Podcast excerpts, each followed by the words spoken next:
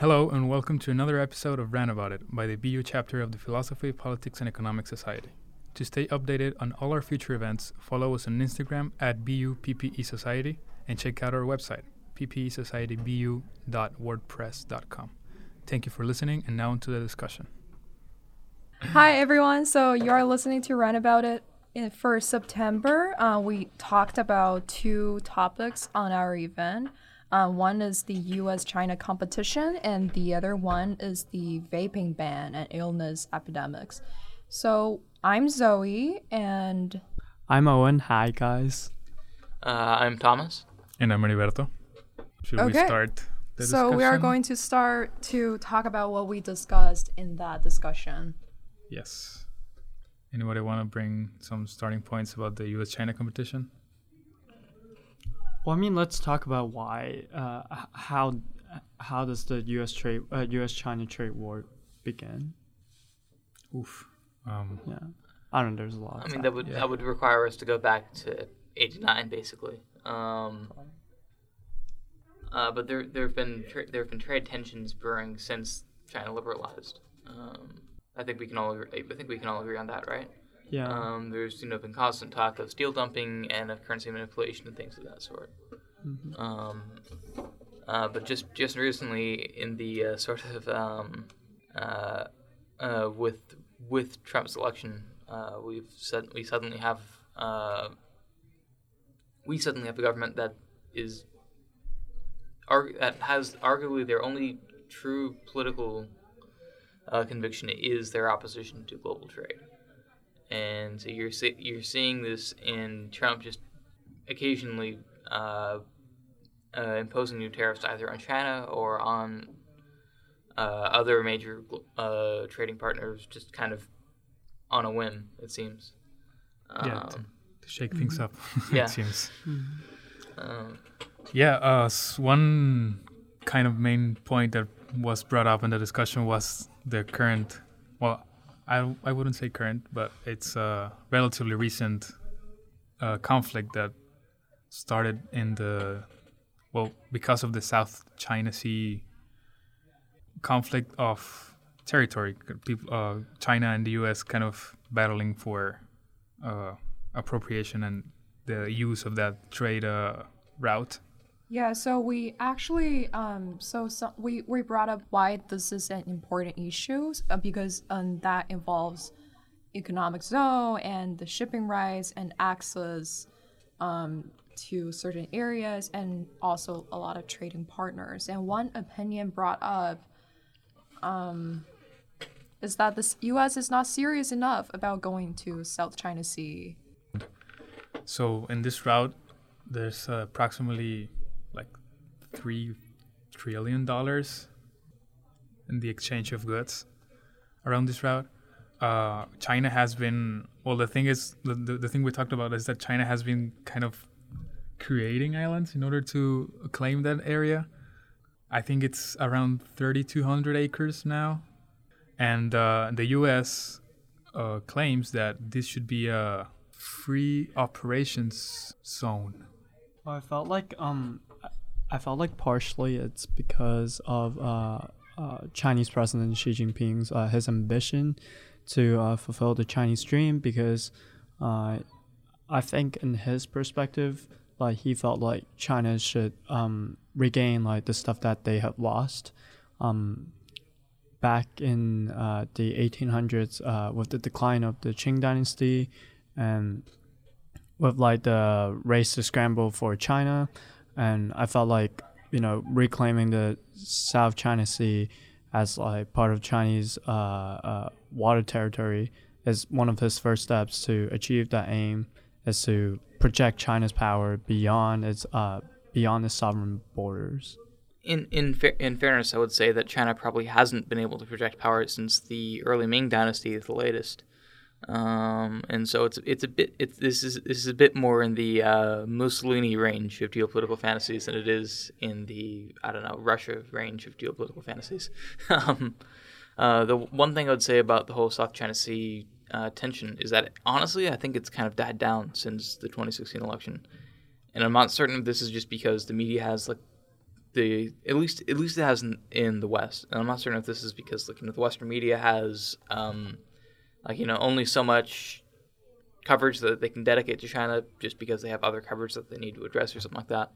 And so with the with the escalating trade war, they're all, they're they're covering that, which is happening now, as opposed to the South China Sea, or it's because you know just Trump doesn't care about the South China Sea or any other myri- of the uh, myriad reasons.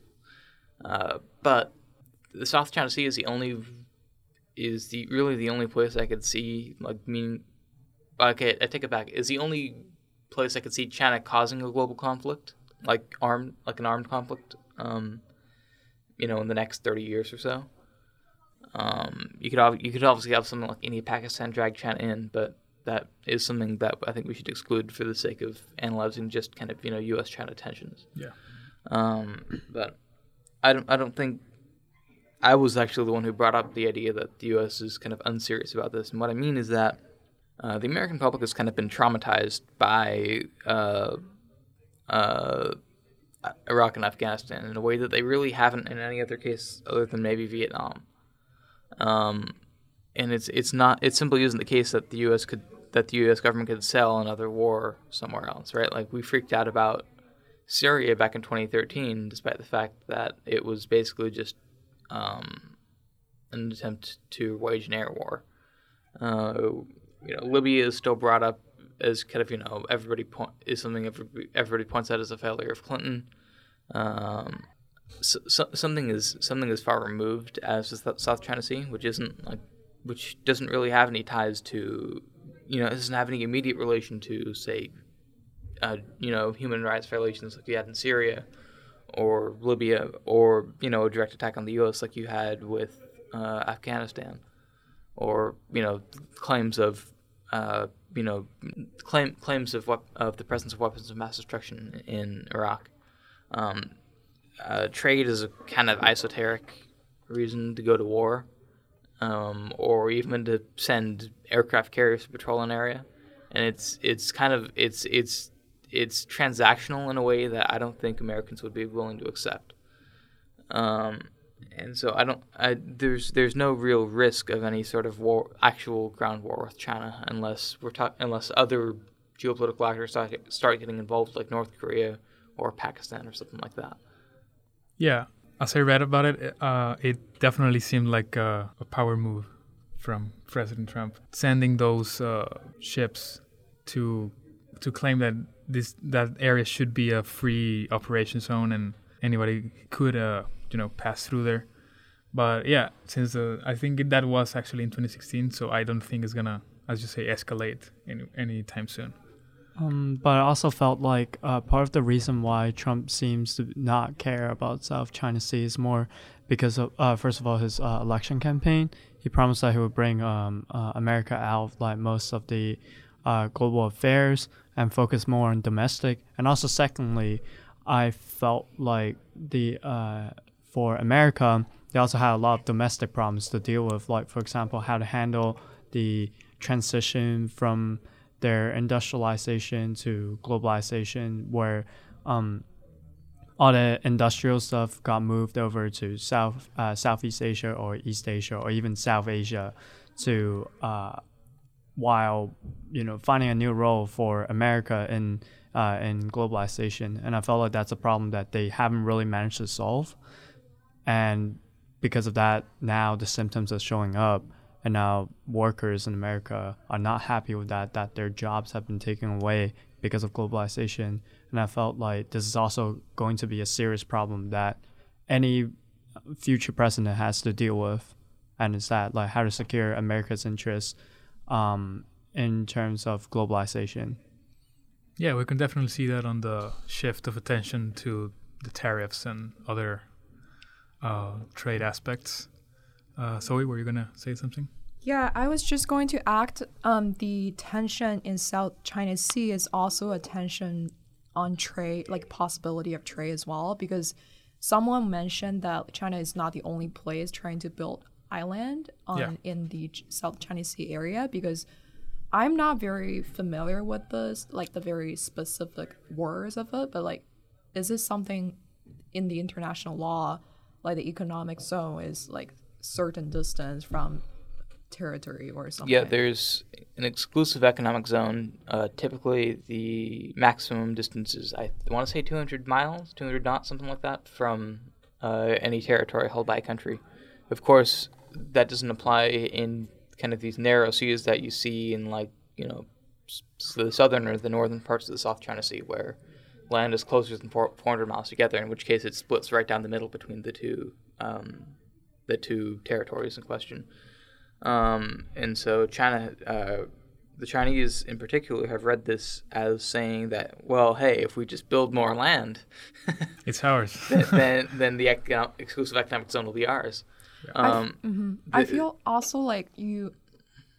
I don't know if anybody kind of noticed or not, but like the ownership of islands in South China Sea have been kind of not only between, not only on building islands, but like conflicts between China and Japan on what is that, that island called? Um, I forgot the Japanese name of um that island, but I know in China they call it the Diaoyu uh, Islands. Yeah, I, I think and also like there's certain island between kind of the ownership, like there are conflicts on ownership between Japan and Korea as well, and also J- China and Korea. I don't know about Korea, but I feel there's They like do, a they Ch- do in the Yellow Sea. oh okay Yeah, and also um Japan with Russia on the um Northern Islands. yes, and also I feel like this is something very important. Is like how we define power is like, and also why do we talk about when when Trump say says this should be like a free area is actually something um it's actually not because people do have like ownership over certain territories and certain lands and that like di- really dive down to uh, a lot of economic possibilities and and also explains why mainland China always try to um, approach Taiwan because Taiwan is very important in for China in the way, same way as it kind of opens up a very specific geographic um, area for trade and portals and these kind of stuff. And for trade war, we also talked about in the event the different developing stages for U.S. and China. Yes, we had a quite a discussion about that. Uh, a lot of people seem to, well, it's it's a fact that China is growing faster than the U.S. and uh, well, there's a lot of reasons. A big point that was brought up in the different stages of development between China and the U.S. was that because politicians stay in the long run in power in China, they have been able to set these long-term economic goals. Um, so yeah, how how do you guys feel about that? About that point? Um, I felt like um, I mean, they recently they announced uh, Made in China 2025, not back uh, not long ago, and I felt like that's a uh, that I felt like that signifies that China also knows that it's gonna have to do its own transition as well. Otherwise, it might um, end up like s- something like in Japan, where like they fail to uh, transform their economy into a high tech. Well, I mean they do, but then it's not like such a huge scale. Relatively, yeah. Yeah, yeah, yeah. So I felt like that signifies uh, they're conscious about the problems ahead, and they're trying desperately to try and think of methods to transform their economy to keep the growth rate, uh, growth rate uh, going.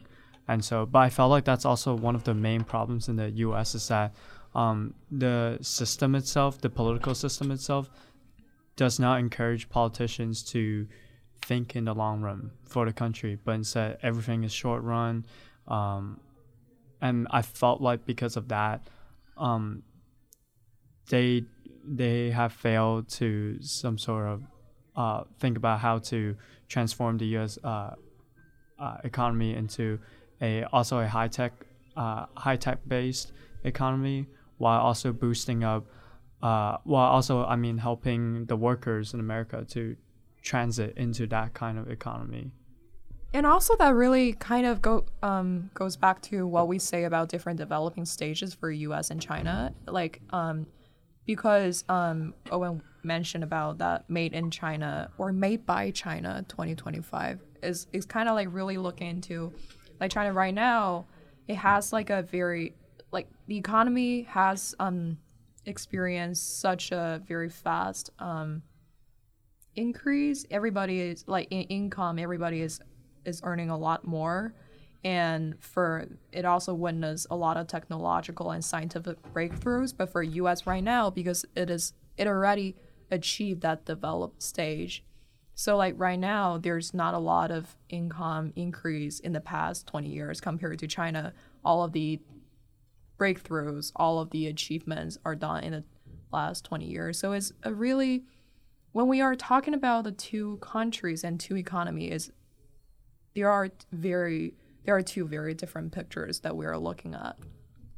There's a certain type of technocrat, and um, uh, you'll typically see them, you know, speaking wonders about Singapore and whatnot, um, who will take China's growth and Singapore's growth is proof that you know liberalism is a failed ideology, um, and that there needs to be some sort of you know guiding uh, paternal force uh, that uh, dictates the, the, destiny of the nation or something like that.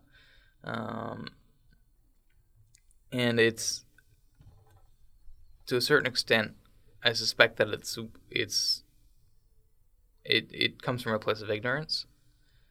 Um, sometimes willful, sometimes not, and it's an ignorance specifically of the law of diminishing marginal product of capital.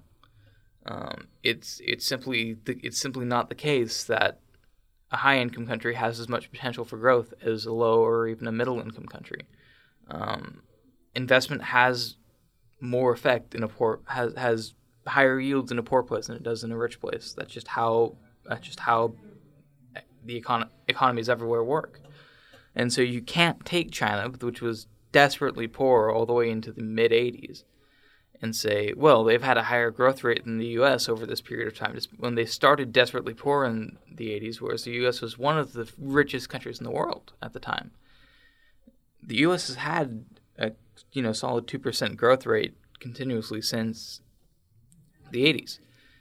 We've grown our, uh, our I can't I can't remember what the actual GDP the um, the real GDP per capita was in the 80s, but it We've grown by about like 150 to 200 percent since then. Um, we're definitely we are definitely better off than we have been at any other time in the past. And so people will bring up things like um, stag, stagnate, stagnating, you know, wage growth and stuff like this in the U.S. Um, which it, for, admittedly, if you first need to adjust for things like increasing healthcare costs, which are typically paid by employers, um, and so that so wage in itself doesn't capture the full picture of growth in the way that just GDP growth might, uh, because you know Americans American workers are still getting getting more for their work. It's just that it's not it's, it's just that it's not liquid like cash is. Um, but even even still, um, China admittedly has higher rates of you know income growth than the U.S. does, but that's because they have they had such a dismal income back in the 80s. If you if you look if you look at a country like India, they're starting to grow all of a sudden. Um, after having, you know, kind of gone through their market reforms in the 90s and 2000s, um, despite the fact that they're not a totalitarian state. Um, countries like Botswana are typically the, you know, you know, with a long history of constitutional liberalism, are the most prosperous countries in sub-Saharan Africa. And it's it's it's it's a dangerous mistake, I'd say, to conflate uh, to, to, conflate entrenched government with um, uh, with successful economic policy. I feel this is a very broad, very complicated complicated topic. We have a lot on the table, but it's a very um, if anyone wants like a expansion of the conversation, there's a documentary called um, American Factory that just released on Netflix in summer and, and really kind of gives a focus on the picture of how the um, U.S. China kind of not only competition but the conflict about all the other stuff that kind of raised during this period of time. So it's a really good um if you really want to watch it, it's a really good watch. And we have something we haven't really covered in this podcast, but you can always check it online on our website. We posted a recap note, and we are going to move on to the vape ban and illness epidemics. Well, as a starting point in the discussion, we talked about how uh, the media is, well, not the media, I, I would say politicians are blowing this out of proportion because relative numbers of injuries, uh, sickness, diseases, and, and deaths caused directly by vaping are just minimal compared to other substances such as cigarettes. And uh, bans that happened, I think, in San Francisco and now in Massachusetts is banned.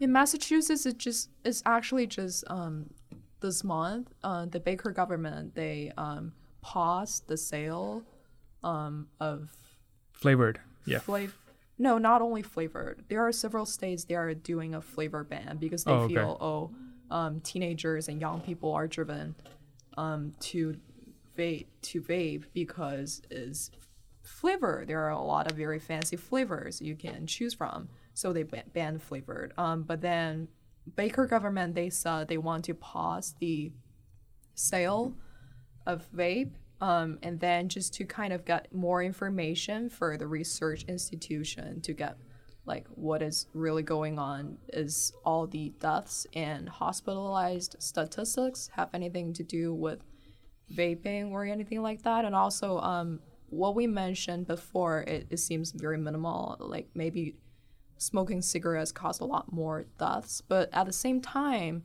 that is for a much longer period of time. And what I think we mentioned the six deaths or all the hospitalized people actually just kind of emerged within several months this year. Yeah. Yeah, you might you might even call Baker's initiative a total and complete shutdown on vaping until we figure out what the hell is going on. Yes. Especially given that it also has a four month duration. yeah. So it's it it kind of the the fact that it's temporary and just for four months kind of gives this gives it away that they are really not sure what is happening. um, but yeah, kind of to give a little bit more context. Well, the the bad thing about vaping that we can all agree on is that younger people are picking it up, which the intended purpose of vaping was that people that are already smokers kind of leave cigarettes for this vaping devices. But the well, politicians and institutions such as FDA haven't been able to totally get support vaping because the fact that some companies uh, kind of exploited this cool new thing and gave it really sweet flavors, uh, really flashy marketing.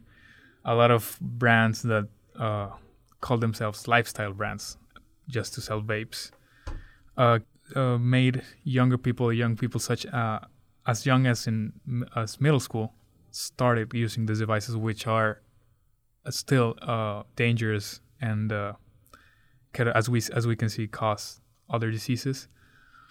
Um, one aspect that I think it's important th- to consider is that there are a lot of in quotes black market products in vaping since it's a really new industry so it's not as regulated as I'd say big tobacco or other dangerous substances. That's well as regulated as, as they can be. Well, in my personal opinion, I think this uh, ban is kind of uh, a perfect example of how correlation and causation are confused. If if people are vaping, there's a high chance that these people have been ingesting other dangerous substances, such as maybe cigarettes or other types of vapes that are not completely, I wouldn't say safe because they're not completely safe, but they aren't completely regulated. That's why uh, we're seeing more and more people getting sick and getting these diseases and well, even dying. So, yeah, I think the focus should be on how to make vaping work for what it was originally intended and how to regulate it to a point where institutions like the FDA can get behind it so people stop smoking, which is, I think, it's the biggest cause of preventable deaths.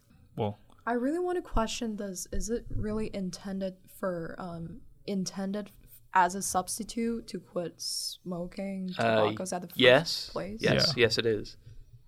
uh, well, it still has the the nicotine, which is kind of like the driving uh, subst- uh, component of of cigarettes that makes people addicted. So it still has this nicotine, so they can get this their nicotine fix, but it gets rid of all the other uh, even cancerogenous uh, components of cigarettes that make make it really uh, dangerous for for people's health. So yeah, I'd say it's uh, it was originally I think I'm not sure how old vaping is, but as I uh, uh, for the little research I've done, I found that the the original kind of development was to make people stop smoking, get their nicotine fix, but not smoke cigarettes. Like there's like nicotine gum. I know that um they produce a lot in uh, Japan. They also produce a lot in Hong Kong, um, and also some in mainland China as like a way of subsidize uh substitute um, uh, cigarettes and vaping. So I felt like um you know having nicotine candy instead, I think that could alleviate the problem for a bit. But I felt like the main problem. I felt like up to this day, politicians are still like that they still don't know how to solve like problems like these because I felt um, these temporary bans are just probably a way to ease up uh, the public's concern about it, and afterwards uh, they go back to old business where like they keep selling uh, e-cigarettes and stuff. But I felt like because there's a lack of incentive to not smoke, I felt like that's the huge issue, and I felt politicians have failed to introduce or think of a new incentive to keep people away from smoking. And also, I found it very interesting because we talk about the idea of banning. I found this very interesting because that, that kind of reminds me of John Stuart Mill, who is a very, um, who is a utilitarian um, and thinks banning um, poison or banning guns are very are although there's maybe there are um, dangers of certain things, but it's just not good for the human beings in general as a whole. Because there are definitely more benefits if you do not uh, ban them. You just allow them and make people make their own choice. And also we talk about how um, smoking versus vape and the danger of banning and also ban versus control because at the first place the government the government want to like control the market or take control the market but is banning like a really good thing or the correct thing to do Yeah, I'd say not at all. As as said, um, these bans mostly seem like just signaling of of uh, Concern. concern. Yeah, exactly. if, if I may. So there's two things here that are being somewhat conflated. There's vaping related deaths, and then there are vaping related illnesses, or more specifically, deaths that have been attributed to vaping, and illnesses that have been uh, that seem to be caused by vaping. Uh, the illnesses have a stronger case of actually being caused by vaping. Uh, I've seen some reporting that seems to suggest that some of the that some of the deaths are just literally they had a vape in the room and then they died in that room, and so the authorities went, ah, see, vaping or something like that. I'm not certain. I, I would caveat that by saying I'm not certain how true that is eh, for all six of the deaths. Um, though in the case, it is universal that in the case of all six of the deaths, none of the deaths have been with nicotine vapes. Have all been with cannabinoid vapes that were manufactured by uh, either small or independent uh, manufacturers, not by any of the big name brands. This is, and you know, these are, and they're typically filled by kind of like almost like garage made uh, third party um, cartridges. This is, is this is like the equivalent of um, uh, deaths due to like bathtub alcohol during prohibition. This isn't these these things are already arguably illegal, and even if they aren't, they aren't they aren't really what people think of when they think of vaping. These are kind of much more of a fringe thing. Um, and so we've we've seen a certain level of moral panic around this. Um, really, moral panic for its own sake, I'd say. Um, I think this might get back to our argument on technocracy earlier, in that sometimes you can't. Uh, one of the reasons why you can't trust uh, certain people, certain government officials, to be uh, the ones who are tasked with steering the economy, um, is that they're idiots. Um, and a, a great a, a great example of this, I think, would be um, there was a there was a hearing in front of some congressional committee committee recently, um, in which um, a, a pro vaping activist had you know was was in front of the committee, and she had previously been a smoker until she quit in order to, uh, quit smoking in order to vape. Um, obviously, I think this is a good thing because I don't think there's any reasonable person who would. Uh, the operative word here being reasonable. I don't think there's any reasonable person who would um, say that vaping is somehow more dangerous than smoking. I think that's uh, just a fact. It's Yeah. uh, you can yeah, actually though, see scientific though there, evidence. there, there may be still people who dispute this because uh, Rashida uh, Tlaib, uh, Rashida Tlaib, I, I'm not certain how to pronounce her uh, surname, but uh, so she first started by as soon as the, as soon as this activist said that she quit smoking, uh, uh, uh, the congresswoman accused her of being a conspiracy theorist. And then she went on to assert that studies have demonstrated that secondhand smoke is more dangerous than firsthand smoking. that that's uh, like Yeah. that's right in the name. That And also, I feel that's also like we, we talk about one thing really interesting about this is also about the political movements about on banning vape. First, it's kind of like an issue about yeah, we all know vaping there there's certain danger of it, and we want to change the situation, but is political movements really helpful on make making that make making that happen, or we just need to have some other kinds of changes aside from political movements Um, I felt like um political movement itself, it does like have a lot of people uh, give people awareness that such problem exists and that it's serious, but then at the same time, um, the effects of it are really mostly uh short run. Like for example, taking climate change. Uh, sorry, I'm going a little bit off topic, but um, uh, like climate change. Uh, recently, there's like a climate change protest all over the world, and um, and yeah, it might raise uh, concerns that like climate change is real, but then uh, thinking about it, stepping it back. For the past thirty years, we've been talking about this, and nobody really cared.